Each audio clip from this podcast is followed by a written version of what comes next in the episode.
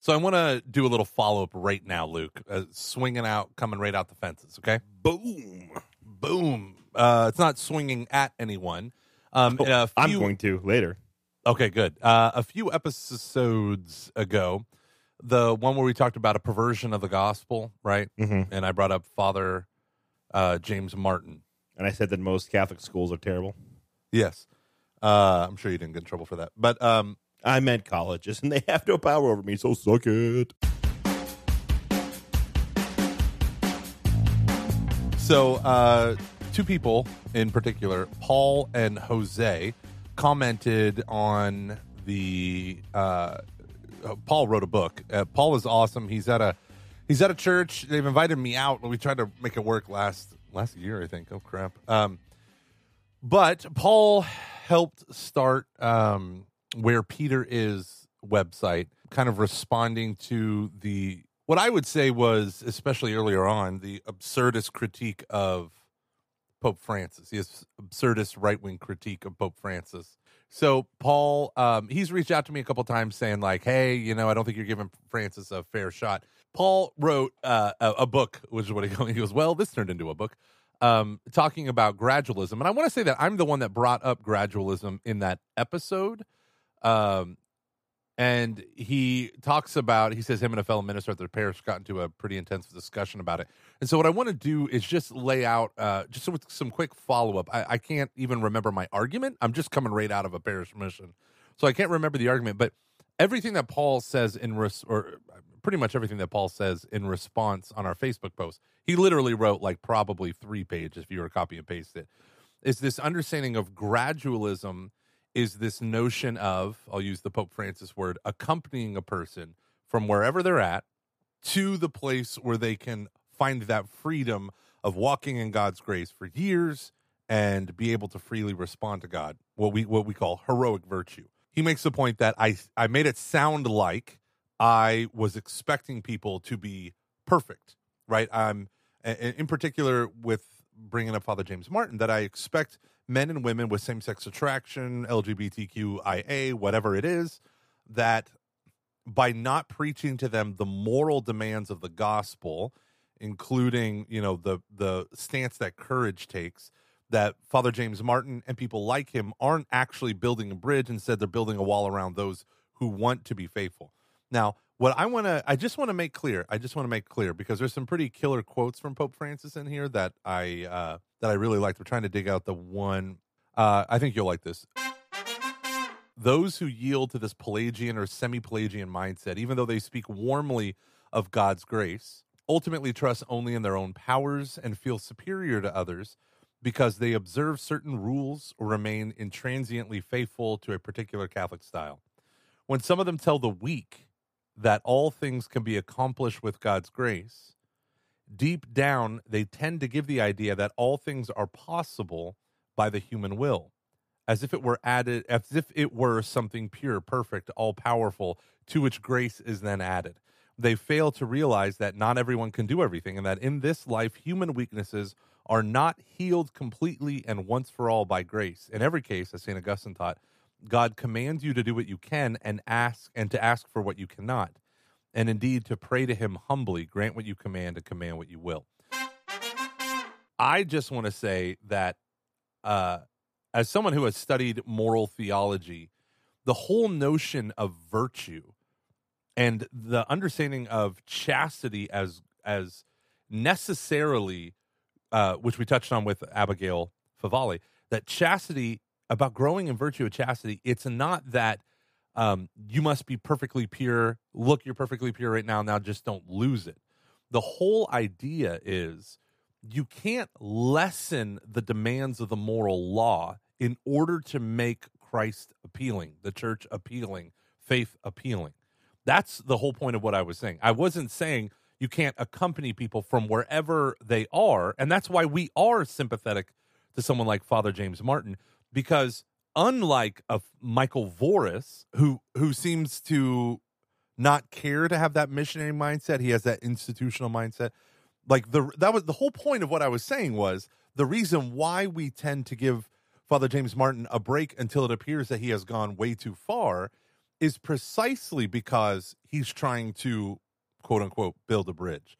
He's going to where people are and not where we who don't struggle with that, you know, that we have our own particular rules that we can maintain that we don't care about it, right? D- does that make sense, Luke? Mhm. Yeah, yeah. Okay, so, yeah. So my whole thing, the whole point of my argument was not that because we demand of the homosexual Catholic to renounce his homosexual desires and oh look, you failed, ergo vis-a-vis concordantly get out.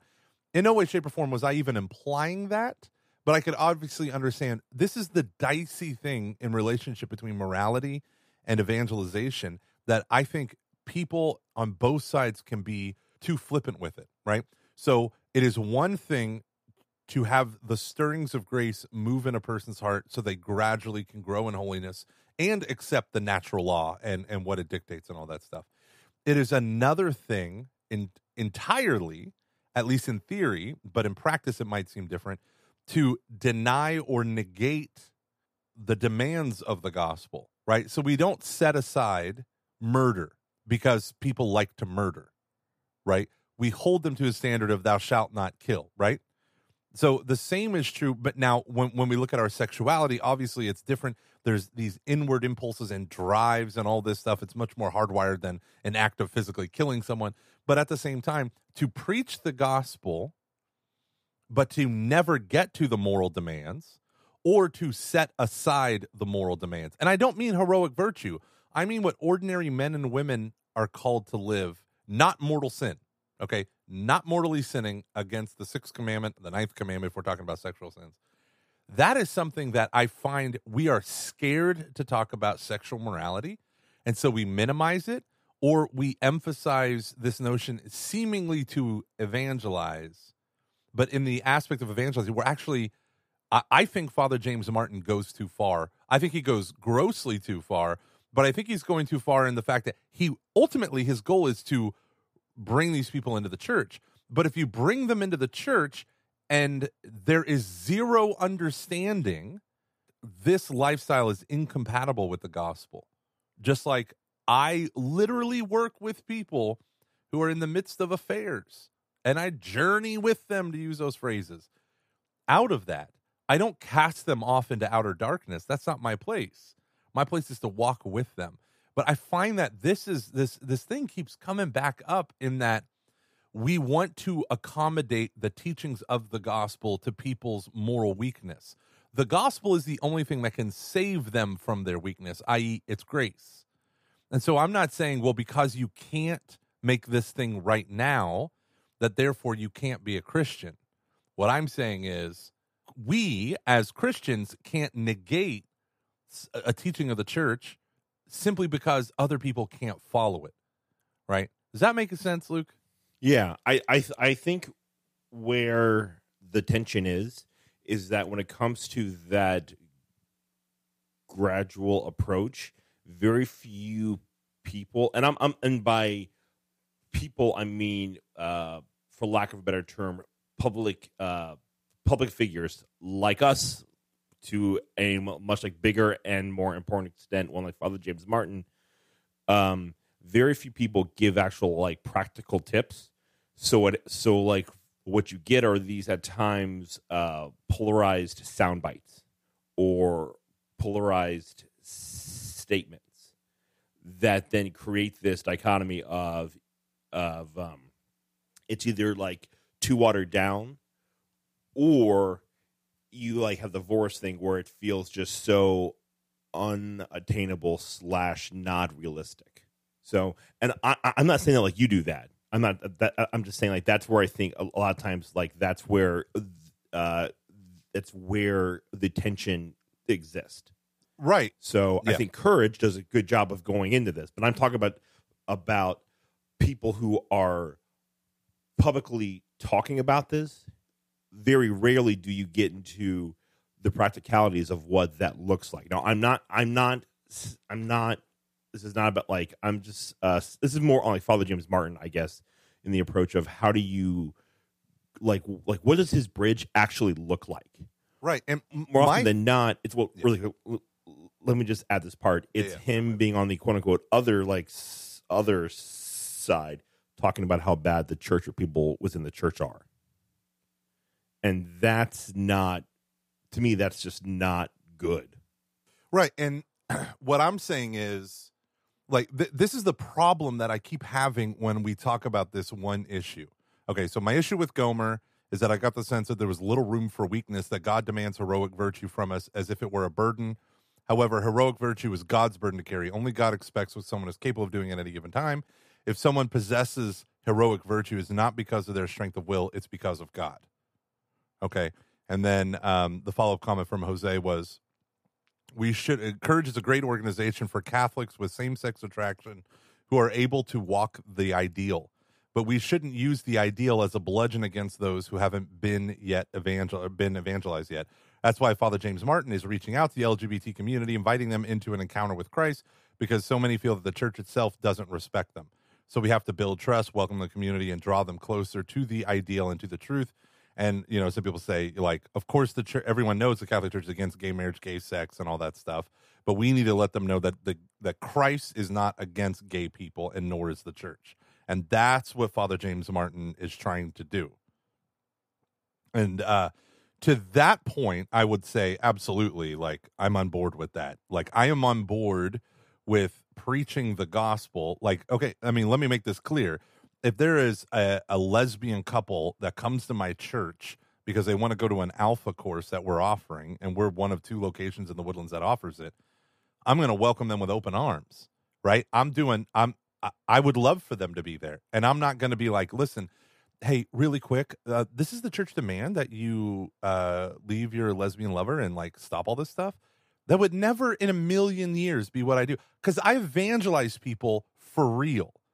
And the problem that I was addressing is that when people break away the moral demand of the gospel from the gospel, you they're not two separate things. Now, I'm not saying you walk, and this is a thing that I've I've said so many times in this podcast. It kind of drives me nuts that this was a, a sticking point. So many times, I'm I I've quoted Bishop Barron saying, when someone doesn't know about baseball, you don't start talking about the infield fly rule. You show them the game. You take, you know, the same is true about Christ. You show them Christ, right? But Father James Martin, his agenda is not just about reaching out to the LGBT community. He backs organizations that are trying to change the church's teaching on homosexuality, on gay marriage, on gay sex. Okay. That's the difference that I was trying to draw. Right. And by drawing in courage, this is the thing that pisses me off about this. This is the wall. This is the frickin' wall that I was talking about. He's building a bridge to groups that are anti Catholic Church's teaching and demand that it change. Demand. These groups demand that it changes. Okay. Meanwhile, courage does the gradualism. And I think that people, just because there are people within courage who have achieved a level of chastity with regard to their attractions, suddenly means that courage is only for the heroically ideal. Not every person in courage is walking the heroic ideal. But that, do- mm. and I don't even think you should call them heroic ideals. Not mortally sinning is not a heroic ideal. However, however, walking, uh, struggling with sin, the subjective dispositions, someone's past, right? All these circumstances, all of this is something that needs to be taken into account. All of this is something that needs to be taken out. And uh, this is the problem that I keep running into is people think that courage isn't doing that. Oh, they're like, oh, well, they're calling people to live chastely, ergo vis-a-vis concordantly.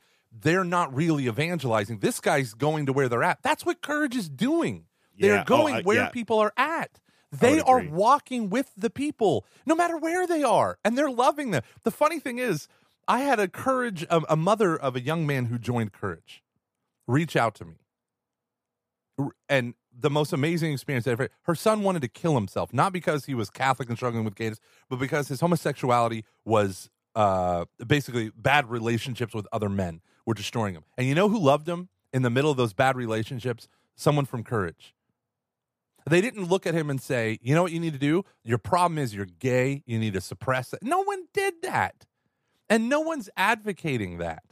And the reason why I'm like, I'm not mad at Paul and Jose. I think actually the points they make are really great and we needed to bring them up and kind of correct them. But the, the fundamental thing that I'm pointing at is the negation. Not, I, I would never use the word heroic ideal. If you read the book Sources of Christian Ethics by Father Servais Pinckaers, idealism is something more uh, when it applies to morality is is Lutheranism. It's not Catholicism, right? Martin Luther would view things like the Sermon on the Mount as heroic ideals meant to convict you of sin because you can never attain them. That is not the Catholic view of the Sermon on the Mount. However, however, my whole thing is if right there from that statement, Courage is a great organization for Catholics with same-sex attraction who are able to walk the walk, walk the ideal, but we shouldn't use the ideal as a bludgeon. Boom, you got a wall around Courage. Those are the people who are heroically perfect. I'm not like that. There go ergo vis-a-vis concordantly. I'm not going to respond to what they're saying. I'm going to go to this other group because they get me. And courage gets you if this is your struggle. Mm-hmm. And I'm not saying every courage, maybe every courage, but you know, I don't, I don't know. I've never met every single person in every organization to vet them. But what I'm saying is, you can't negate if you want to pick and choose what what can get presented in the gospel, whether or not the moral demands are a part of the gospel. I'm not talking basic gospel message. I mean, what does it mean to follow Christ? I mean, I had to give up pornography.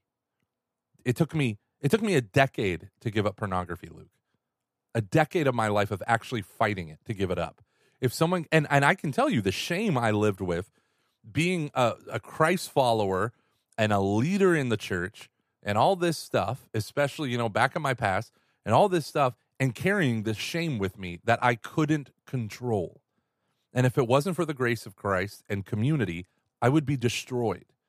But if your community around you isn't connecting you with the grace, grace of Christ because they don't think you should strive for that ideal, quote unquote, then you're never going to be free. You're never going yeah. to find peace. You're never going to have contentment. And there's a wall. I'm sorry. I like it. This is like, this is the stuff that I, I think we need to talk about because I think for the most part, that it's just talked about comes across as two quote unquote extremes. And what I like about a conversation like this is it's more of uh, getting practical, in my opinion. Yeah, yeah. Like, I mean, uh, so I was referencing the whole chastity thing. Like, I was at a moment of despair because I was habitually attached to pornography and all the host of things that go with it. And I remember reading a line uh, from St. Thomas Aquinas, because I was studying theology, that said, Men who have lost their willpower by repeated vice are guilty even though they no longer have self control because when they had control, they plunged themselves into this. And I, uh, you know, I'm, I'm totally butchering the quote, but it was something along those lines. And it's like, like, right. So, like the idea of someone who gets drunk and then crashes their car and kills someone or hurts someone, they are to blame for that. They can't say, well, I'm sorry, I didn't mean to. I was drunk. You know, they're to blame for that because they're the ones that got drunk. And you might say, yeah, but he was an alcoholic. You don't understand. He had a horrible life. All of that being said, all of that being said, if I'm if I, I'm an evangelist, I'm not a police officer. I'm here to help the alcoholic be free of his alcoholism. But what if I don't think alcoholism is the problem? Then I'm not going to help him as an evangelist get free. Mm. See, that's what I'm talking about. And I'm, by freedom, I don't mean you never experience same sex desire, same sex attraction, same sex inclination, the bisexuality, the desire to be transgendered, right? I'm not saying any of that. What I'm saying is freedom to follow Christ. That though these impulses might be real within you, like my impulses to go look at pornography and all that stuff, that though that might be real and overwhelming, and yes, I said pornography instead of pornography, um, it might be real and all that stuff, but that doesn't mean that doesn't mean that I can't grow in holiness. Mm-hmm. I I mean, every LGBT person who struggles at all is growing in virtue. The, even if they fail, that's why the chastity part in the catechism says these laws of growth are often marked, too often marked with failure. And when I read that, I said, yes, this is step by step. I don't need to think I'm here to, that's a whole critique of purity culture. You've already attained it, don't lose it. Whereas virtue says, you don't attain it, your will's bent, your emotions are all over the place, now fight for it. Mm. And and that's an aspect of it. God's grace all of that. You, you wouldn't even desire it if god's grace wasn't already alive in your heart. I'm done talking about it. I'm sorry. So luke how are you doing? I'm getting my ass kicked in my fantasy league. Oh man is that really, hard for you is that hard I was, for you i was doing really really well and then a bunch of my guys have just gotten hurt and it's just been it's been tough but uh and i think i might have issues with dairy. So that's been it's been a really really terrible week health wise. But other than that, great. If you don't mind, Luke, I'd like to accompany you through this Uh, process of you dealing do with not want collectible. to accompany me through this. Trust me. what you want to do is evacuate the dance floor. Yeah. Oh Cascada was right. Evacuate the dance floor. I, I- don't know if anyone could tell. This is this is this this is uh this is catching foxes. So let's get specific. Uh, on our last podcast, I was barely there, and like what I did talk, it probably made no sense at all because I was like so dehydrated and just like d- just not there. And um, I've had blood work drawn. I've like wow. I yeah no because it's I mean it's been it was bad. It was really bad. Don't worry, mom. It's not that bad. It's not a thing I feel like I should talk to you about yet. So t- please don't be upset that you're hearing about this for the first time on the on the podcast. That happens every time that I get sick. Every time that I bring it up on here, she goes, "Why did I? Why did I have to hear about it through the podcast?" Well, she tells Emily that, and then like Emily tells me. So the doctor told me to uh, avoid dairy for two weeks. So yeah, Mama called the doctor. The doctor said no more monkeys jumping on the bed. Yep, and by that they mean the cheese that I love so so much. You know what's so sad right now? Hmm. I don't. Can you hear yours? Can you hear? Yes. You hear that? What is that? Mild cheddar cubes. I hate you so much. I'm literally eating cheese as we've been talking. Do you know how hard it is to do the keto diet and not eat dairy? It's the worst. That's the, The worst. answer is the only impossible. yeah, the only snack I eat is dairy. Yeah, so I don't uh, eat snacks at all. I like tried to do almonds, and I was like, "Costs four hundred dollars for a small bag of almonds." No, thank you, sir. I'll go with cheddar cheese. I'll go with Kroger brand cheddar cheese. Good day. Um, actually, the Kroger Select stuff is pretty good. Um, yeah, so it's um, and it sucks because I feel so great when I'm doing uh keto because I and I but like just can't be doing or that. keto? Every- Uh, whatever. I don't. I don't know. Uh, When I'm doing Kato Kaelin, isn't that the guy with the OJ trial? it sure is, kids. It sure is. didn't we just talk about courage? Um, ooh, is that a bad joke? Oh, I'm sorry. Was he gay? No, I just thought, I thought you I thought you were like saying I'm gonna okay, never mind. I don't know. I thought you said something else than I made. Yeah, cut that all out. Anyways, um, the magic of editing.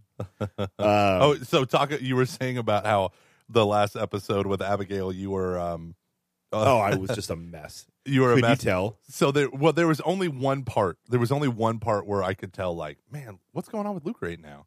You were trying to ask her. This is so funny. You were trying to ask her, um, did her conversion that she was talking about was it like a big one-time moment that you look back and was like, whoa, or that you that you that you went through, or was it like just this progression, a gradualism that you look back in the rear view and see like, oh, look how far I've come, kind of thing but it took you five minutes to say that. And what I did was I meticulously trimmed it down so to the last like minute and 15 seconds. I'm and it so just it came across as great. No, it was funny, but you were like, she goes, like, like with my conversion or something? And you're like, yeah, yeah, yeah. But like, like, so like before your conversion. and I'm like, no, you understand. I've been going to the bathroom once every hour for the past five hours. I'm fine. Nothing wrong with me here. I might have to be hospitalized. That, that's that's actually not true. It, it, it never came to that, but if it would have come to that, uh, Mama Carrie, he'd have called you. I would have. Yeah. So, oh, I'm proud to say that my uh, where I podcast. Uh, actually, I do have a couple. Uh, do you have some topics? I have some topics. Man, I have nothing. Okay, good. Um, as is a catching fox's way, um, we've decided to call where I podcast the Vowels and Balthar Studio, The Valves and Balthazar Or- Studio. or just um Vowels and Balthar. So I'll say I'm coming to you from Vowels and Balthazar, a- as I'm voted by our patrons at patreon.com slash CF. So Mhm. excited for that. Um, I'm going to Tampa tomorrow to g hang out with NFCYM. So that what could go wrong? what could go wrong? nothing. Nothing at Absolutely all. nothing, Luke. Absolutely nothing. Absolutely nothing. I've already like thought of things I'm going to say during like if they have. Well, okay, no. if certain things aren't addressed and there's a Q&A, I'm going to bring up said said things. So The see how it Vatican. Dicastery on the laity has asked us not to take any binding votes on young adults. Wait, what? yeah, we're all just gonna hang out. Oh man, so I'm I'm excited about that. I'm excited to go to Tampa where where it's where it's warm and life is gonna be good. So, um, okay, so you ready? Yeah. buckle up. So I was on the phone today with a person who's in a job in a diocese who was just who wanted to talk with other people who were in um like role who were in roles like the one that this person has. And so we are, are chit chatting as you do. And I was kind of telling her about like what we do, and she and she just kind of like stops and goes, "Wow, that's that's really cool. You don't really hear a lot of people talk about it like that or like doing stuff like that." And I got so freaking sad. And so I want to use this point to have I want to, I want to use this time to have what we call a catching foxes moment. Catching Fox's Moment, brought to you by the wandering mind of Luke Carey. If you work in the diocese and your Any job diocese. quote unquote involves um ministry and you're not trying to create stuff you're not trying to like make waves you're not trying to like make things happen just quit just do us all a big fucking favor and quit because you're a pathetic waste of time and space and money i can't take this anymore man i can't take it anymore This It's so gentle bad. moment has been brought to you by Luke Carey, reminding you that if you're not burning shit to the ground at least twice a week, you don't belong in the church. I'm not Tell me more. saying that there are So- people. Like, okay, so like really, if it comes down to it, you have like three types of jobs, right? You have a job where you basically have a service that you provide. You have a job where you have to uh, where you create some type of a product for people t- to use, and you have to, and you or you have a job where you have to regulate things. Now, most dioceses don't do products, nor should they do that. Well, I'm sorry, uh, or like, but I think it's Yeah, I so. You don't even know that. Now, some people in dioceses have jobs where you really have to regulate stuff, and that makes a lot of sense, especially things like Catholic schools. Um, you know, like there are things where you have to have a person saying, "No, you can't do this." You you like have to do that, and they will help you put out those fires and like all of, and all of those those uh, those things right there. You have some, and this is becoming a trend where you have more of the services where we're going to help you do this, this, and this, and that's good. But where a lot of the ministry comes in, I feel like it's just this: you just exist to exist, and your whole job is just to like create, like just to keep whatever you have going. If that's what your ministry is based upon, like just stop what you're doing and go sell like houses or something. You can make a ton, you can make a ton more money. People can, you know, hear you talk, which is like what you want any like anyways. Why are you doing this? Like I, I it just blows my mind that when she when she said, "Wow, I haven't really heard that from a lot of people." I just wanted to die inside. Because what are you doing? Like what the hell are you doing? Do I need to get more more specific? Every fiber of my being wants you to get incredibly specific. Well- See, folks, this is the part of the show where Luke is kicking on somewhat of a filter, and it's my job to push that filter back down and lock it into place so it doesn't turn on. And Luke, Luke's wife gets nervous that they're going to lose their health insurance. So, Luke, please continue. I want to fly. Um, I'm a free spirit, baby. well, it's just when you, you know, I- I just don't know what these people are doing. Like, I hear things and I get very excited about it at times, and then I then I, then I, then I have a call like this, and I'm like, what? Okay, so you're talking about let, let's set the stage for our folks. So you're saying there are people in dioceses that are doing incredible things with the gospel, right? They're doing new things, they're trying creative approaches, they're doing good stuff, and they're Mhm. challenging the status quo. But then there are other people who show up Monday through Friday and they're just they're just pushing pushing paper, making it happen the same way it's been, and they're not being creative or dynamic or pushing back or saying, "Why why are we doing this?" So you're saying you're hearing all this creative stuff and then someone calls you and they're in the pits of despair. pretty it, it's yeah it's it's more of like this person just kind of wanted to know like like what was like what, what was going on and i and i talked about well like we do and we do two things this is pretty much it is we is we cultivate community and we provide opportunities for the gospel to impact people's lives in concrete ways. That's it. That is all that we do right there. That is that is our pitch. Um I, i'm not saying that other people should co- should uh, copy us though some people are and it's a little upsetting but that's not that is neither here nor there. Um but it, it really bums me out when i can tell that people aren't trying to make they're not trying to like create movement they're not trying to like make waves they're just trying to be heard and be the expert and not but like do what like what are so you it's not even just the paper pusher. It, it might be the overachiever, but it's, it's. Are you saying it's all about them? I, I think it's things where careerism? Is this the careerism stuff? it's more of it's more about um okay so i'm going to get very specific here. Let's use let's use the nfc the nfc like yms um they're like like now, this is just luke speaking. This is my opinion. The like whole like national dialogue thing that they are trying to push. And that may have kind of stopped with everything that has gone on within the church. I haven't heard a lot about it. So this could be like mute point. But last spring we heard about this national dialogue. We heard about it over the summer in twenty in twenty seventeen as well. To me, is an is an example of an institution that doesn't really know what to do with themselves. So they're gonna they just want to have more reports and they need more people to like take a survey and to talk so they can have more so they can, they can have more information. To do what with? I don't know. Why do we need to do is we just we just had a synod we just did a whole bunch of this and they want to do it again to do what? What's the what, what's the what are you trying what's your hope? Like and don't tell me to have a effing conversation or a dialogue that means nothing. That's a buzzword that has no meaning. So what are you trying to do? If you want to have a conversation start a podcast write a book.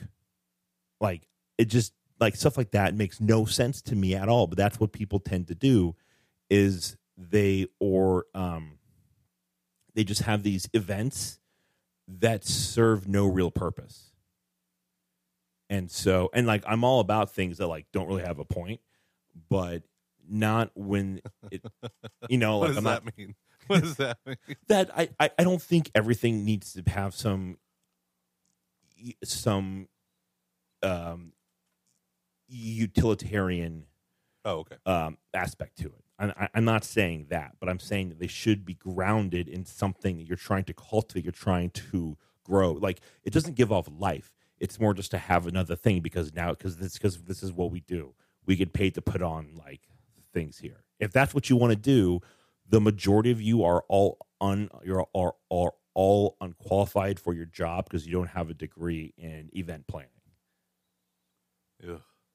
You know, and and and that's what I mean. I think we're that's what most people are doing is they just like it's that idea of like I want to do this event, but it's it's like at the service of like this and this thing that we're trying to go for is a really good thing, a really really good thing, and most of and that doesn't exist. Okay, so like well like we do, all of our events, all of them, are either trying to cultivate community or provide an opportunity for the gospel to impact people's lives in concrete ways. They all go back to those two things right there. Sometimes it's a little bit, uh, it's a little bit like more on one, or we to like emphasize one or one or the other.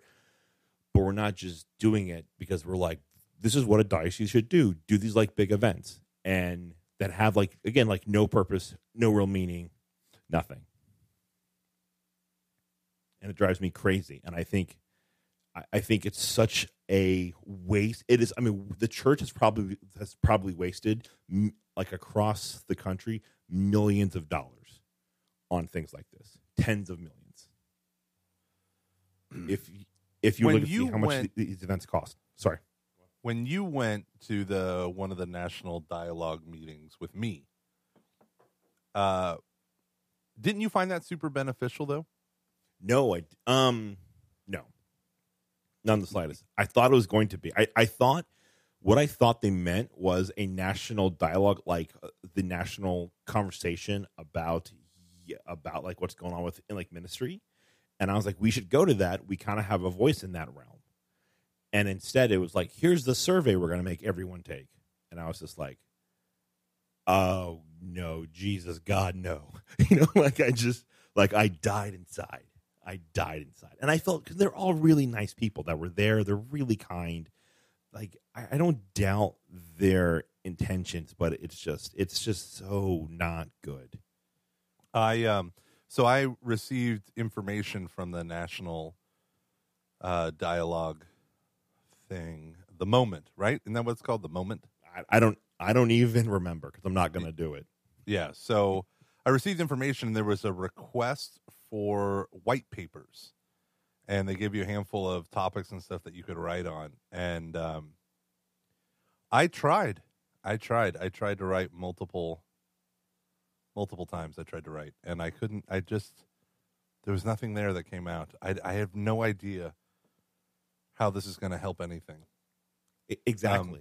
Yeah. So this is this is so would you say this is the bureaucracy At this is what it looks like when instead of evangelizing individuals and groups and communities empowered to evangelize this is what it looks like when the institutional bureau- bureaucracy calls evangelization. Because you need dialogue. Like you need to understand where people are coming from. If you don't talk with people you know like one of the biggest things that i've ever did i went to a young adult meeting with my archdiocese and i met this awesome young woman who launched oh man let me see if i can remember off the top of my head. It was like young adult community no young adults of african descent group it was it was it was bigger than that but the whole idea was africans african americans caribbean americans everyone who now finds himself in houston who has darker skin from africa right come here come to our group right and it was awesome and i saw her like a month ago and I walked to her and I said, "Hey, you started that the that that group, right? We met like two years ago." And she's like, "Yeah." So the cool thing was, like, if I had never met this woman, I would and sat at a table and listened to kind of like her story. I never would have heard any of the trials and tribulations of trying to get together, like, because we have a Black Catholics group in our diocese, right? That's like an official group and all that stuff. And she was trying to unite Black Catholics, people understand themselves as African Americans, and all that other stuff uh, different groups and and and shades of groups and whatnot. And um, and yeah, like I never would have known that unless I sought and had a conversation. This is is it wrong for an institution to try to acquire that knowledge? Um, no, no, of course not. I just think it becomes like a mute point when you are doing it for the sake of dialogue. Yes, So dialogue has to be for the sake of of what? solution or a, Yeah, a like- relationship. Yeah, yeah. So if they want to like, and I, I'm I'm just like we like, and my whole point with that is we just had a synod on this. We just did all of this. What what's the point of this? Like, really, what is the point of this? And it reeks of we have nothing else to do, so we're going to do this. You know, and I, again, I'm I'm not opposed to having a dialogue. Um, I think there are a thousand different things we could have. We could have. I would love to have a dialogue on LBGTQ stuff. Let's do it. Let's talk about that specifically. Bring the groups together. Yeah, like specifically, let's talk about that. Um, like and just just that. So I w- would love to have to like sit down with ten individuals who identify as like you know LBGTQ Catholics and like hear them out. Yeah. That'd be great. Or ten people who say they have same sex a that are like encouraged or like you know whatever are, are trying to you know like or I, I- any of the any of the groups, right? yeah like yes the Father Any- New Horizons group, Courage. Mhm. You want to have a conversation. See, this is the the funny thing is us heteros on the outside, we have no idea what kinds of conversations are happening because we're not involved. It's not about us, right? But part of the dialogue is you dialogue with people who are not you in order to gain insight, right? So when I Mhm. sit down with, you know, a parent's, you know, gay atheist son at my parish, right? I'm having that dialogue as an individual, right? But that that's not going to rep, you know, it's just anecdotal. It's not going to represent many people's stories and, you know, whatever. So, yeah, I mean, I, I get what you're saying. It does feel like like I remember one time I was a part of a church and they said we're going to launch a committee and we want you to be a, a founding member of it. And I said, "Well, I'm not I'm really busy right now. What what's the committee?" And they said, "Oh, I think you'll love it. It's on evangelization." And I said, "Cool. So it's a group of people going out." He goes, "No, not a community, a committee. So we're going to decide first like what we're going to evangelize, what group or how we're going to go about it, and then we're going to build a, min, a, a one ministry or maybe many ministries." I'm like, "Oh my gosh, this is an ad hoc planning committee about evangelization." And I just said, "No, like we know that we need to evangelize. You don't need a committee to tell you to evangelize. You need tips and tricks and you know skills to pay the bills. You don't mm-hmm. need a committee to tell you to do it. You just It- need to go and do it, and you need to know how to do it correctly."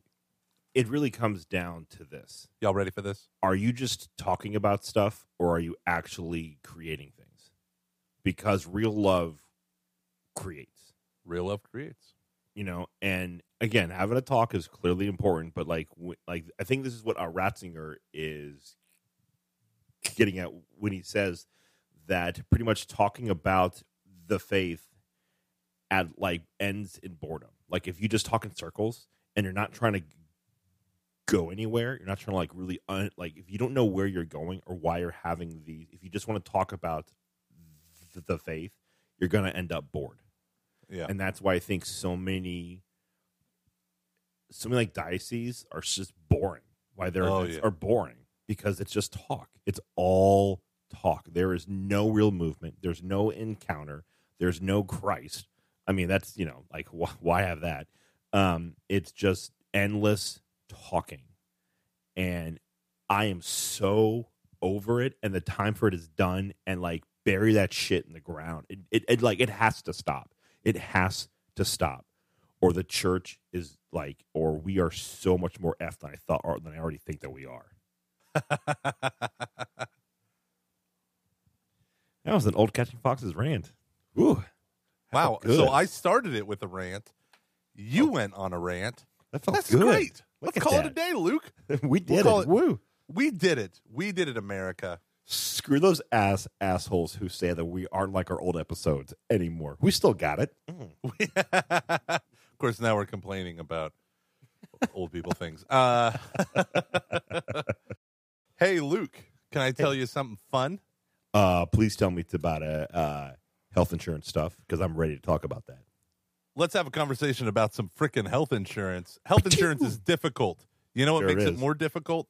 Having moral principles. Some might call those moral principles high ideals. Oh my gosh, really? Doesn't it? It, it really does, right? Like it can get if you if you get down to it, it can be so freaking overwhelming. What, insurance or high ideals? Um, having moral principles when it comes to like health. I mean, really, you're like, oh, and now I'm paying for abortions. What? Yeah. Oh, you got sterilized? Oh, you're you're switching genders. Okay, I guess I'll pay for all of that stuff. Um yeah. And so why not, Luke?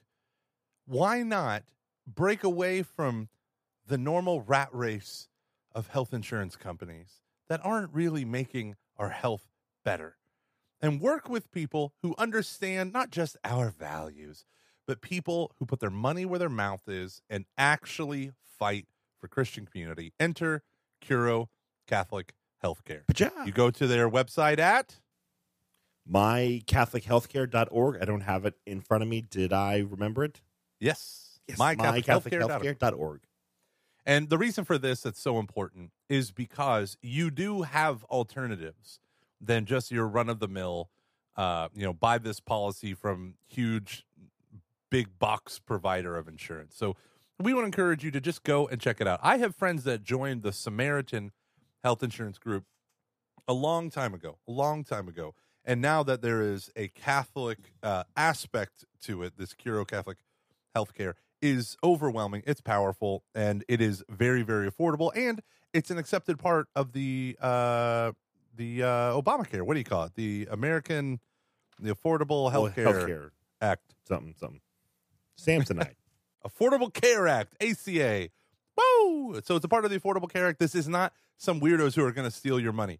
And the cool thing is, they give you the names of people who are suffering, who need the uh, who need the money to pay their medical bills. That Curo helps negotiate a better price, and we just send our money and our prayers to those people, and they pay the bills. How awesome is that? Check them out at mycatholichealthcare.org. and it's very uh, uh, affordable. I was very, I'm very impressed by by this. So I really in, encourage all like all of you guys pause this podcast, go and go to mycatholichealthcare.org.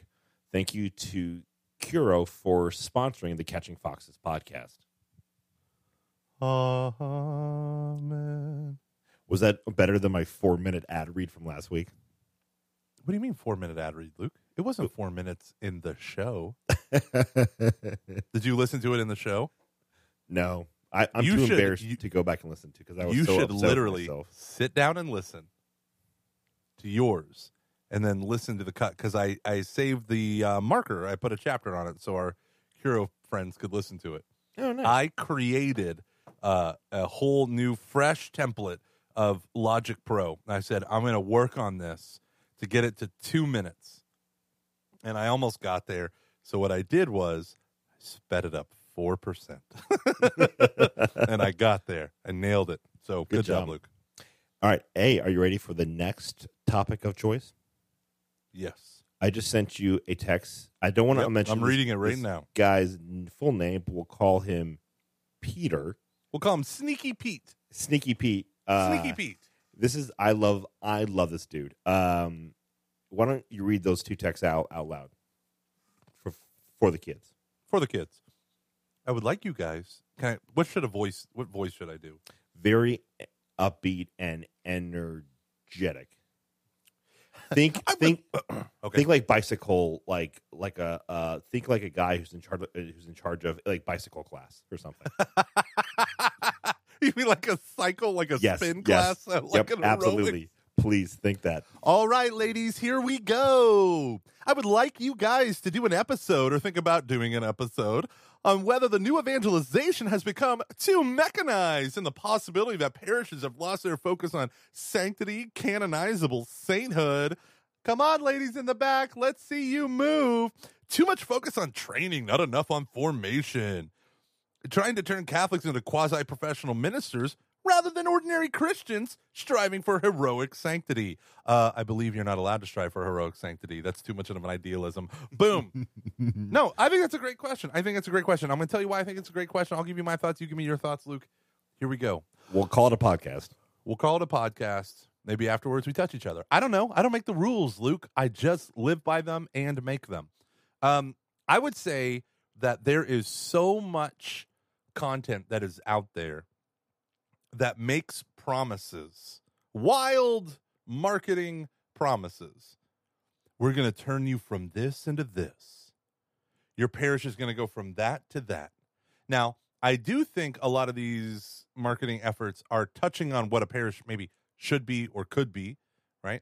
But at the same time, yeah, I do think this notion of like you can equip someone with tips on how to evangelize without having them already be lovers of Jesus Christ.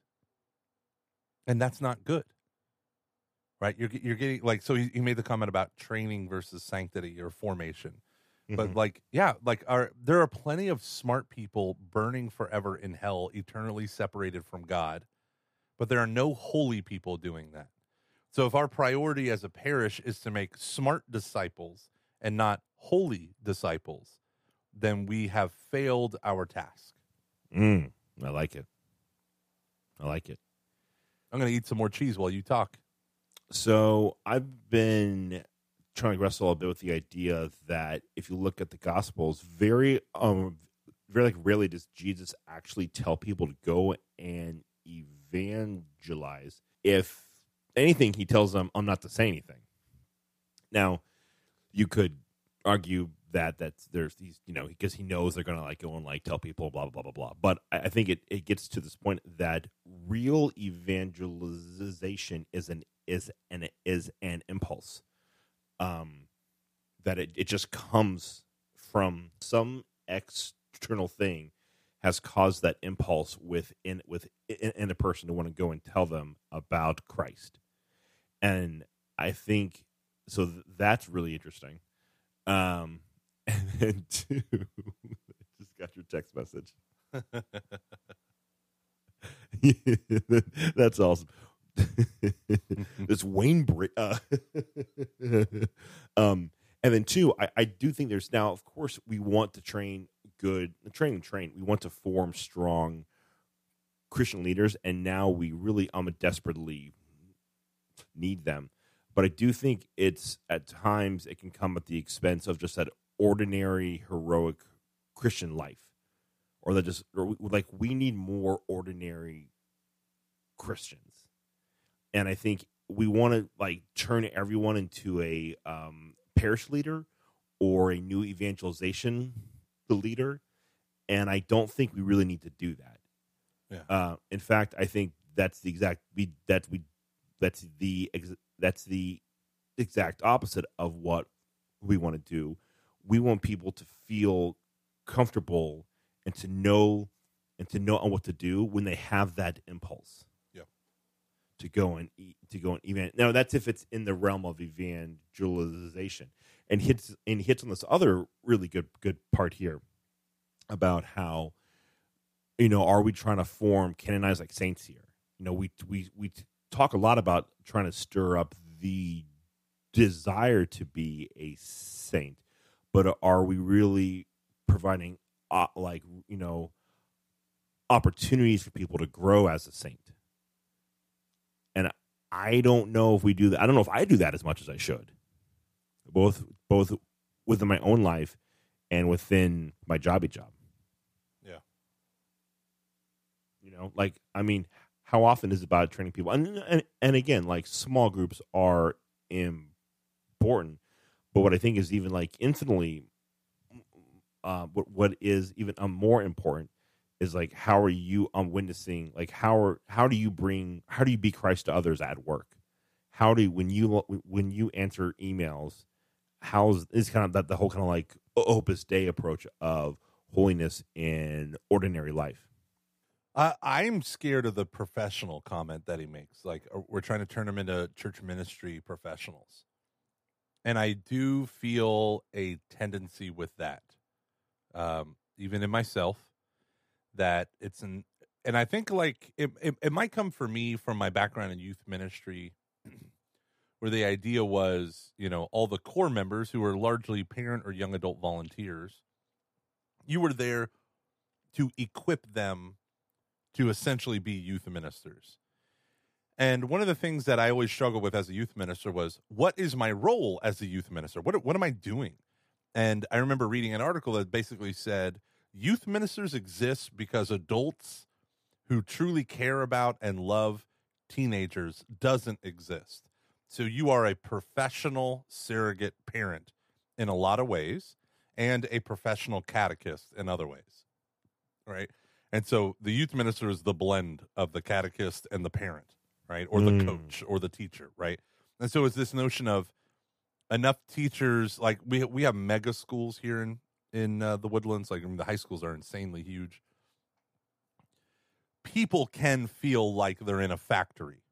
Right? I remember a teacher talking about you know the industrialization of education you know the bell goes off the herd walks in you give them the thing the herd wa- the bell goes off the herd walks out and a new herd comes in to be branded. And I thought that was funny, but the idea being, um, we're not respecting necessarily the vocation and mission that God has equipped that individual soul for the manifest uh, for the manifestation of the Holy Spirit. So Scripture is very clear that we're all in the body of Christ. We're all called to follow Christ. Right? There's not two moralities, one for the elites and one for the rest of us, one for the clerics and one for the rest of us, right? There's just one following of Jesus. Now, within that one following of Jesus, scripture's clear that there's a ton of gifts and a place for everyone within the body. but God gets to give you the gift. And the problem is, I might be called to be a preacher or a teacher or an evangelist, though we all have the baptismal call to go on mission and evangelize. It doesn't mean that you become an evangelist or a professional evangelist.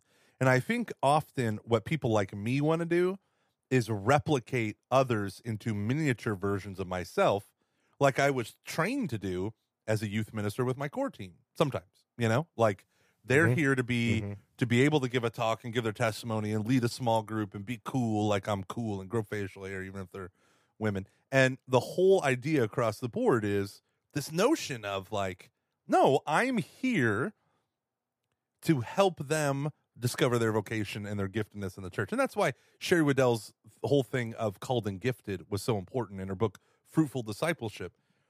Her whole point was like, well, not everyone is called to be St. Paul. Some people have to be the Lydias. Some people have to be the Priscillas and Aquilas and all that stuff. The people who open their home. So some people have a charism of hospitality where their home literally became the church. Paul couldn't do what he did if there weren't people who built the institution around it, right? If there weren't people who opened their homes every single Sunday at dawn for mass. And so you're you, you are right. What, what he's saying is there is a danger, especially for us professional lay people, to want to replicate the professional side instead of the holiness side. So it's almost like careerism replaces vocation, even though in the hmm. church it's supposed to be the other way around. Yeah. And like I think there is an element of wanting to get people to like do your job so you can do your job in other areas and to increase Yeah. you know Yeah, yeah, yeah. but and it's it's um it's when it becomes just that you know and, and try to find that balance to enable vocation uh we don't really do a lot of that at all and i think that might be the next wave possibly There, there was a woman today after uh, we had a parish mission with good old Joe Ferris, and he came and gave this talk, and it was it was really great. He is the king of practicalness, right? And and rooting your spiritual life in the practical, and vice versa. And this woman came up to me afterwards, and she said, "I mean, this I had this conversation literally one hour ago, and she said to me, what's been on my heart is those." The classes that we had after that charismatic retreat, those three classes, I just want the one, the one on charisms. So what you want to do, you said like, you know, training lay people to go do your job in these other areas. What I would say is our goal is to identify those who have similar charisms in evangelization and train them to lead from their charism or live from their charism, but not to take someone who has a charism of contemplative prayer and then shoehorn it into evangelization. Like I think that could be dangerous. Now, the whole parish is, might be called to be a missionary parish, right? So you can have someone who's a contemplative or someone who is an intercessor be praying for the conversion of sinners, for the conversion of souls in the parish boundary, for the conversion of souls that are in the pews, right? So you can you can point them to mission, but you shouldn't be replicating a particular job style. Does that make sense? mm-hmm. yeah yeah Then does Like, that mean that me and you nailed it? we sure did Bam. Luke, did we Can I just tell you record an something sad? episode oh yeah oh no did we record an episode? Can I tell you something sad? yeah Wait, wh- why are you all sad all of a sudden? because i don't want to be sad Well, it's not really sad. oh well in that case I uh, was talking with a dude at my church, and he said that he's a painter, and I was like, dude, I want you to paint my my downstairs. My wife has been talking about it. I actually thought my wife was pregnant because she started nesting one day and just put spackle all over the every nail hole in the wall. You couldn't even see them. She spackled the heck out of them. And uh, so I tell him, "Would you come?" Spackman Foo. Yeah, spackling foo. So she, he came over, he surveyed it. He said, "I'll be done by Wednesday, Thursday at the latest." Is it still happening? It's still happening, bruh. I thought you were supposed to be done by on Friday. Uh huh. Uh huh. but here's the reason. This is why I think it's a good thing. Is it your fault? No, no, no. For once, for once, it's not my fault. He is such a perfectionist, which is what you want in a painter who's painting the interior of your house. He's Mhm. such a perfectionist that he actually fired his help because he wasn't painting well enough. So I feel good about that, but then it took twice as long. So he's doing the final touch ups tomorrow. But I am very impressed. We have rounded corners and rounded walls. So you just have to create like a seam because we painted our ceiling white and the walls gray because our floors are brown and all that stuff. So we just wanted a neutral color. And Mhm. there's no like seam. It's just like this like rounded smearing into one from the other. He just created these. Oh, it was awesome. It's awesome. But the funny thing is, I don't have to deal with it. I go to a jobby job. My wife has four kids that she homeschools, where she has to decide at any given part of the day: Am I going to be downstairs for the next eight hours, or am I going to be upstairs for the next eight hours? Because he's on the stairs and he's painting. You know, so he takes a bathroom break. Shannon's like, "Quickly, kids, let's get lunch." quick, quick, go, go, go, go. He's cleaning his brushes in our backyard. Quickly, back up the stairs. Homeschooling to the desks, to the windows, to the walls. Never mind. yeah, yeah, yeah. So anyhow, so that's Uh, still going on. So he left tonight while I was in the parish mission. He left at like eight fifteen after my kids were in bed. Oh, God, God bless that man. Yeah, because he's so frustrated that it's taken taken longer than he thought. But it looks good, my friend. You ever paint? Have you ever painted an inside inside wall? Yeah, it's been a long time. Man, I did my kitchen and my dining room, and uh, yeah, I realize I am terrible. I am terrible at that. Thank God you're good at the whole speaking thing, huh? Am I right, ladies? uh, speaking of speaking things, Luke, did you know I'm releasing a new podcast tomorrow? Oh yeah, I heard. Mm-hmm. How does that make you feel? Honesty.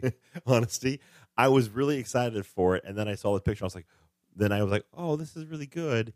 And then I, we were, uh, okay, what were we doing? We we had we had just um, left going because we might build a house now and uh, we just left as like this. You and uh, Aaron, uh, not me and you. Yeah, yeah, yeah. You and your wife, not me and you. yet. Um, Till we change those laws. and, and uh, then I had this thought about, I was like, man, like also just hit me. I was like, what if it gets bigger than our podcast? And I got really sad. it's like he won't have time for me anymore. It's all just going to go away. It's all going to go away. How- what is it about us that makes us go to the darkest place first? It was. I mean, it was like like we were like outside of this place. I was about to like start my car, and it all hit me. And, and like Aaron's like, "Are you okay?" And I was like, "Yeah, I'm fine." Oh, buddy. No, no, and I'm there. No, it, it's not that I'm like I'm Would not. you know jealous or anything? name? It just was like, what if this gets bigger than ours? And like he just says, "Oh, nope, done." And they start doing, and they can do like live podcasts every, like every month, and I'm just like all alone. well, Luke, I got good news and I got better news. You ready for this? Mm-hmm. I would rather die than give up catching foxes. There is uh, a ginormous American patriotic pressure release valve for the Catholic Church today, and it is called Catching Foxes. If you're Canadian, you love us too, and we love you, Canada. Damn it. America, we've gone through some tough times now. First McCarrick, then we lost lost George H. W. Bush. He's not Catholic, but it's fine. He's in Houston. He had a cute dog. He's married for 73 years. Maybe he killed Kennedy. I don't want to speak ill of the dead. I still miss the man. However, I would never give up catching foxes. You want to know why? Yes, sorry, I, I thought you were going to talk. I was like, oh, I know. That's what if you were like, no, I don't want to know why. You're a liar. You're tacky, and I hate you. Um, because right now, catching foxes through our wonderful Patreon supporters makes me more money. So why would I ever give that up?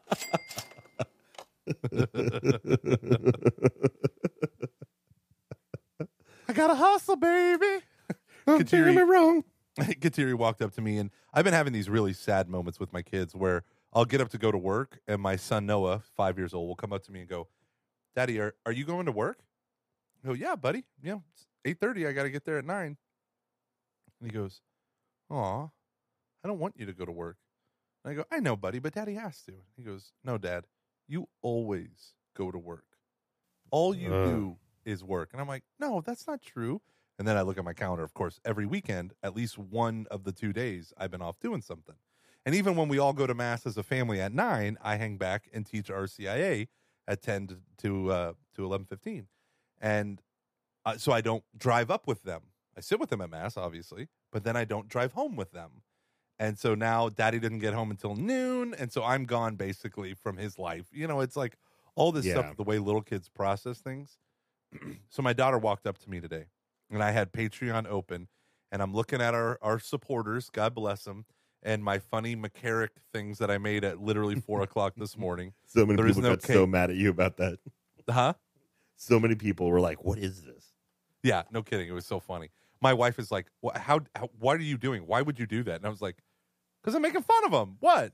That's exactly like, "Oh my god!" what, what my response is. Like, why would you not?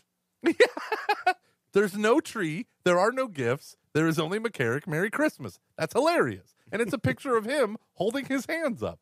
Oh, it's so funny. Anywho, the uh the um my so kids that picture Demanded. Yeah, the picture is up on the screen. My Kateri walks up, walks right up next to me, and this is this morning, right? And she says, "Daddy, I understand why you take away screen time from us, but how come you don't get screen time taken away?" and I go, "Kateri, that is a very valid point."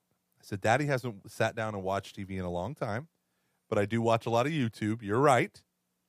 I said, "But this is work," and she looked at McCarrick, and she's like, "That's not work." And I go, no, no, no, no, no. Look over here. See, catching foxes are create or Luke and Gomer are creating catching foxes. Two hundred and thirty-three patrons. I said, Kateri, do you like it when Daddy leaves on the weekend? And she goes, No, I hate it when you leave me. And I was like, Oh shit, oh, oh shit. I hit something. I hit something raw there. I go, okay, okay, okay. Let me put it this way: when Daddy does catching foxes, and all these wonderful, nice people like Rebecca and Kelly and Anne Marie, those are the names I'm looking at right now. When they don't, they give Daddy money, and Daddy pays the bills with for catching foxes with it, and then I split it in half. I give half to Luke and half to Daddy. The more people that donate, the less Daddy travels. And she goes, "Oh." I said, "So when I post hilarious stuff like this on our Patreon So supporters, when I post gold on here, I don't want to hear it from you, kid. pure, pure freaking gold at two o'clock in the morning. that makes no sense. I said, people come, they like, they they want to support because it's silly and it's funny and it, dear Lord. And she goes, "Well, okay, Daddy, but only if you're making money." And then she turned around and walked out the door, and I was like, "Oh gosh, being a parent makes me want to cry all the time." Oh, buddy. Oh, Oh, good times. That's so funny. Uh, and if and if um, you want to keep Gomer home, uh, go to so his kids don't have to pay for therapy. Uh, go to patreon.com. Sorry, just you just What a great plug. and I dug the knife in. go to patreon.com/slash cf. Uh, if you give over ten dollars a month, you get an extra podcast. Uh, not all the time, but a lot of the times. We we you get a lot of like side stuff. So You get you get the I, we have two different things of shows. So one's called bonus show, which is the leftover chunks that I took out in editing or whatever just didn't fit, or maybe me and Luke had a side conversation. But then you get B sides, and B sides are kind of like a whole other podcast, but not. So, for instance, Luke interviewed a soccer player. We had that as a B side. We interviewed Father Robert Spitzer, and it just if it if it's narrowly focused on one topic for a, the whole time, or just doesn't fit a general audience, then maybe that'll become the B side, right? If there's more instruction over discussion or more faith or culture, not faith and culture in their collision, then it, it, it makes sense to be a B side.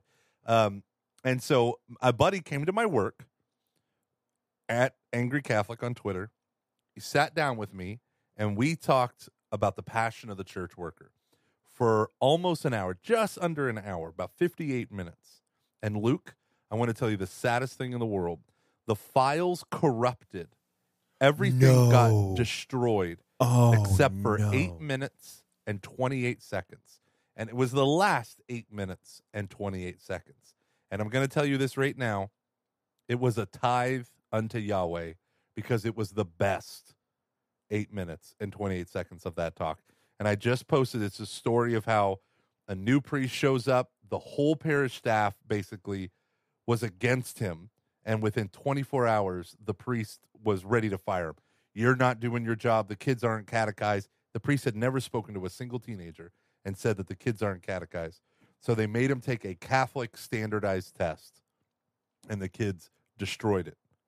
Amazing. No one ever brought it up again. They didn't even give him the results of the test because they just wanted to get rid of him. So he shares the story, but he opens it up with this like choice quote where he says, So many of us who work for the church are like doctors and we're going out into the world to heal, you know, to help bring healing to these patients who are out in the world. And he said, So often we forget that those who are in the church, uh, church workers or co workers with us, also are patients. And there are so many people who are leaders in the church who are also patients. Yep. And it's so easy to forget that. And that's how he started it off with. And that file was perfectly uncorrupt. And I was like, oh my gosh, I think I just hit gold. So it, I do, it does suck because the first comment's like, well, I really wanted to hear the whole story behind it. And I was like, damn it. But it's Oh, good. It's good stuff. So it's stuff like that that me and Luke tried to do um, in between Gomer recording all these extra podcasts. You know, I'm uh talk a bit. Um, uh, sorry about that. Uh, talk for a bit about what you're doing with Van Vickle. Okay, so this is cool. So every Wednesday at noon, uh, me and Dave Van Vickle have a new show called Every Knee Shall Bow. Not bend, bow. Every knee shall bow. And the whole pu- purpose of it is to teach people how to evangelize so they can all become little automatons like me and Dave. No, so that uh, people can evangelize in very practical ways. And the goal is to equip all Catholics. So I go and I read marketing of places that would be like, you're going to evangelize. And you just get apologetics. You're going to evangelize. And you just get like theory. So what we do is we draw on mostly our mistakes, some of our good stuff, but we hit like major themes in evangelization and we develop it. And it's like a 30 minute podcast. We just recorded one on how to give a testimony. So Dave walked you through how to give a testimony. And then with that, Dave gives his testimony. So he gives you like hit these points, blah blah blah, do it this way. But he does it. Our whole goal is to do it in a way where your relationship with Christ is centermost. So we draw on a lot of like classical spirituality. We have a whole thing on um, Soul of the Apostolate. Apparently, Dave read it when he was 15. How dare he? Um, so Dave that is and so freaking holy and awesome. I know. And then we bring in the whole spiritual combat component, you know, since Dave does exorcism ministry like a boss. So it's like really it's like Michael Gormley gets to buckle up next to Uncle Dave and he just, you know, does amazing things. So that'll come out once a week on Wednesdays. It's hard for me, Luke. I'm going to tell you why this is so hard because Ascension wants it to so it's published by Ascension. So you go to ascension.com, ascensionpress.com uh, media and you can find it there. But um it's so hard because they want a structure, Luke. They want a structure, Luke. they they want to have a beginning and a middle and an end, and I'm like, what is this expectation? I know, and I can't tell you, Luke. It is the most difficult thing I've ever done. They're like, well, in your intro, try just to keep it to like maybe like 10 seconds. And I'm like, hey, everybody, Michael Gormley here. You know, the other day. And they're like, no, no, no, stop that. So we've literally recorded about 15 episodes, and I think six will see the light of day, maybe five, because we had to keep going back and going back. And they're like, it's almost there. And I'm like, oh, God, oh, God. so maybe one day those extra episodes will be B sides. That's awesome. I'll just keep stealing this. Everything from Catching Foxes. Everything old will be new again. That's we do or reconcile all things unto ourselves. Hey, so I have an idea. Yeah. Uh, the new trailer for Captain Marvel just came out. Ooh, I haven't seen it. How about we watch it together and we can react to it on the podcast? We'll hit play it at the same time as we do, and then we'll just react to it. I don't know how this is going to go. And if it's going to suck, you will not hear it from this point on. So, Skrulls are the bad guys. All right. Okay. Okay. First thoughts I feel very aroused at photoshopped uh, Samuel L. Jackson. Mm-hmm. It looked good. Yeah, it did not look weird, which is Good. weird. Um, okay, man, I'm excited. I, I mean, I always knew from the first trailer that that old woman on the subway was a Kree, and she that's why she punched her in the face. So, or was a Skrull? Excuse me. So, Krees hate Skrulls. Skrulls are shape shifting aliens, and thus begins the beautiful retconning. Retconning is where you go back to a storyline days, weeks, months, years later, and you say, "Oh yeah, well they were really not themselves; they were an alien," and then you can do anything you want with the past by saying they were a shape shifting alien who took their, you know, whatever. And so uh, Marvel had a huge thing. I think it was the, it was. I mean, it was the Skrull series. Uh, was it the Secret War or something like that? And I think yeah. so. and it was awesome. I loved it. But uh, this looks good. This looks good. What do you think? Yeah, I was. Uh, uh, I like the trailer because I, I always get really uh, nervous when trailers like tell you the like like here's what happens. You can pretty much like plot out the movie, Yeah. and you have a little bit of that with this, but not too much. So, uh, I'm very excited to see this movie. I'm Yeah. pumped. I think it's going to be a good standalone female lead superhero movie. Yeah, yeah, that's good. I'm pumped. I'm, I'm also excited that it's set in the 90s. Yeah, that's going to be the best part. I love that in the first trailer where it opens up with her crashing into a blockbuster video. I mean, how perfect is that? That is perfect. And the pager that everyone had at the end of um, Infinity War, where he pulls out the pager with obviously like alien technology on top. But every like my dad had that pager, you know, and it was so funny that they used that. It's like from the nineties. Um, I'm excited. I think that you know a lot of the imagery. You know, I I didn't know who she was, so when I saw that artwork of her standing there in the costume, you know, it's it's hard to like translate a stupid comic book into a movie, and they do really good. You know, no one does it better than Marvel, but when I first saw her, because I don't know who this woman is, I don't know Brie Larson is. Well, I around I was on YouTube and I was watching Craig Ferguson clips. I think he's so funny. Do you know Craig Ferguson is? Oh yeah, sorry, I was yawning. Oh, don't do that. You're not allowed to yawn. Sorry, Uh, That's he- boring. I just was tired. He uh Craig Ferguson th- there's like someone had done like a montage clips of her on his show or maybe it was just her in general but just a lot of them were from his show and she is flipping hysterical. And I was like, "Oh, I'm sold. I like her. this will be good." Yeah, I'm I'm really that was cool. That was Yeah. really cool. I'm excited about that. I haven't seen anything about it, so I've been trying to avoid a lot of them. I don't. I'm really trying to avoid over saturation. So, um, that was good enough for me. It's the only time that I want to see that. That was yeah, it was cool. Yeah. I'm excited. Well done. Well done. Uh, All right, uh, Luke, you got anything for us? Wrapping it up? Uh, no, just that. Um, know that all the views that I talked to, that I that I expressed here were just mine and not that of my employer. Yeah. But no, yeah, Everyone dude. knows that. You're so Uh, edgy. God was not an American. You're so edgy. Oh boy, he sure is not. Um, yeah, and I love what we're doing, and I love all I love all of you. Thanks to Curio for sponsoring the podcast again. Patreon.com slash CF if you don't want if you would if you uh, want to uh, help drive down the cost of Gomer's kids like therapy bills when they're in their twenties. Um, yeah, you guys are awesome. Oh, oh, guess who's a Uh. patron? Guess who's a pat uh, a patron? right now, Mm-hmm. Go and see. Uh, Go and okay. see. Opening up notifications. Aunt D. Oh, that's right. I did see that. Aunt D. So mad props to Aunt D. Very pumped to have her uh, support us, and she's going to be in town next next week, so so we get to hang out. I'm excited. Yeah. And thanks to everyone for giving their shout outs uh, to, or their comments on last week's post with Abigail. Abigail's Yeah. episode. So today is Monday night, and she's, I think by now she's hit the 10,000 download mark. Probably our, one of, uh, definitely in the top five fastest downloaded. Uh, yeah, 10,133 uh, episodes. W- within three days, she got what most of our shows get in a week. So, Kiro, mycatholichealthcare.org, you picked the right episodes to donate to. Mm-hmm. We've been Um, doing pretty well for the past few months. Oh yeah, yeah. But she did it in three days, what usually takes us seven to ten.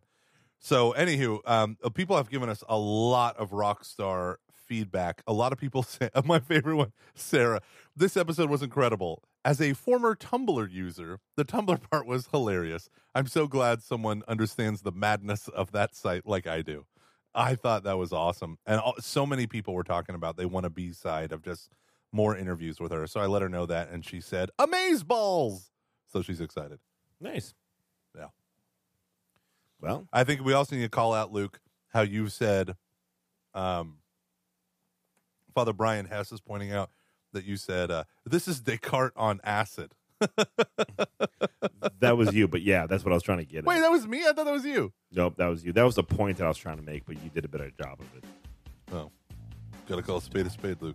But there was the other one, the all time greatest quote. I think this might be the greatest quote from the show, and this was 100% you.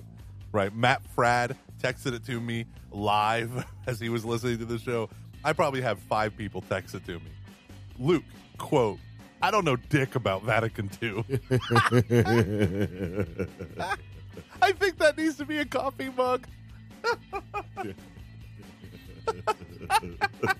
I, I, I just want that quote there and just have it say like like dash Luke Carey. I think I'm going to make a sticker tonight. Uh, Everyone, if you're going to go to Seek in Indianapolis, I will be there uh, Thursday, Friday in the morning on Saturday. Then I got to fly out to do another young adult event on the other side of the country. Luke will be there the whole time, right, buddy? sure will. Seek 2019 Indianapolis. Be there or be square. We're going to try to figure out where to booze it up with y'all. I am literally fasting from alcohol. And Shannon said, When do you want to stop? And I said, When I fly out to hang out with Luke. Like, all alcohol abstinence ends where Luke begins. I It does. that's fair. It does. All right. We are reminding you to come follow us on Twitter at the Luke V. I am at Lay Evangelist. You can follow the podcast at Catching Foxes Podcast or go on our Facebook page or our Patreon page. It's not just for patrons. We post free stuff there for anyone as well. So come and just check it out. Patreon.com slash CF. We want to thank all of our wonderful supporters and uh, wish you all a happy Advent. God bless you guys. Luke, with friends like them, he already has. He already has. So say we all. So say we all. All right, turn it off in five, four, three, Oh, wait, whoa, whoa, whoa, whoa, whoa, whoa, Three. whoa, whoa. two. Oh, wait, wait, wait, Luke. Hold on. I'll wait. I'll wait. Hold on. Let me. I'll wait for you while I eat this cheese cube. So, and listen, Mm. No, I'm sorry. I got this cheese cube in my mouth. So hard to talk. Although it's getting so warm and naughty. Three, two, one.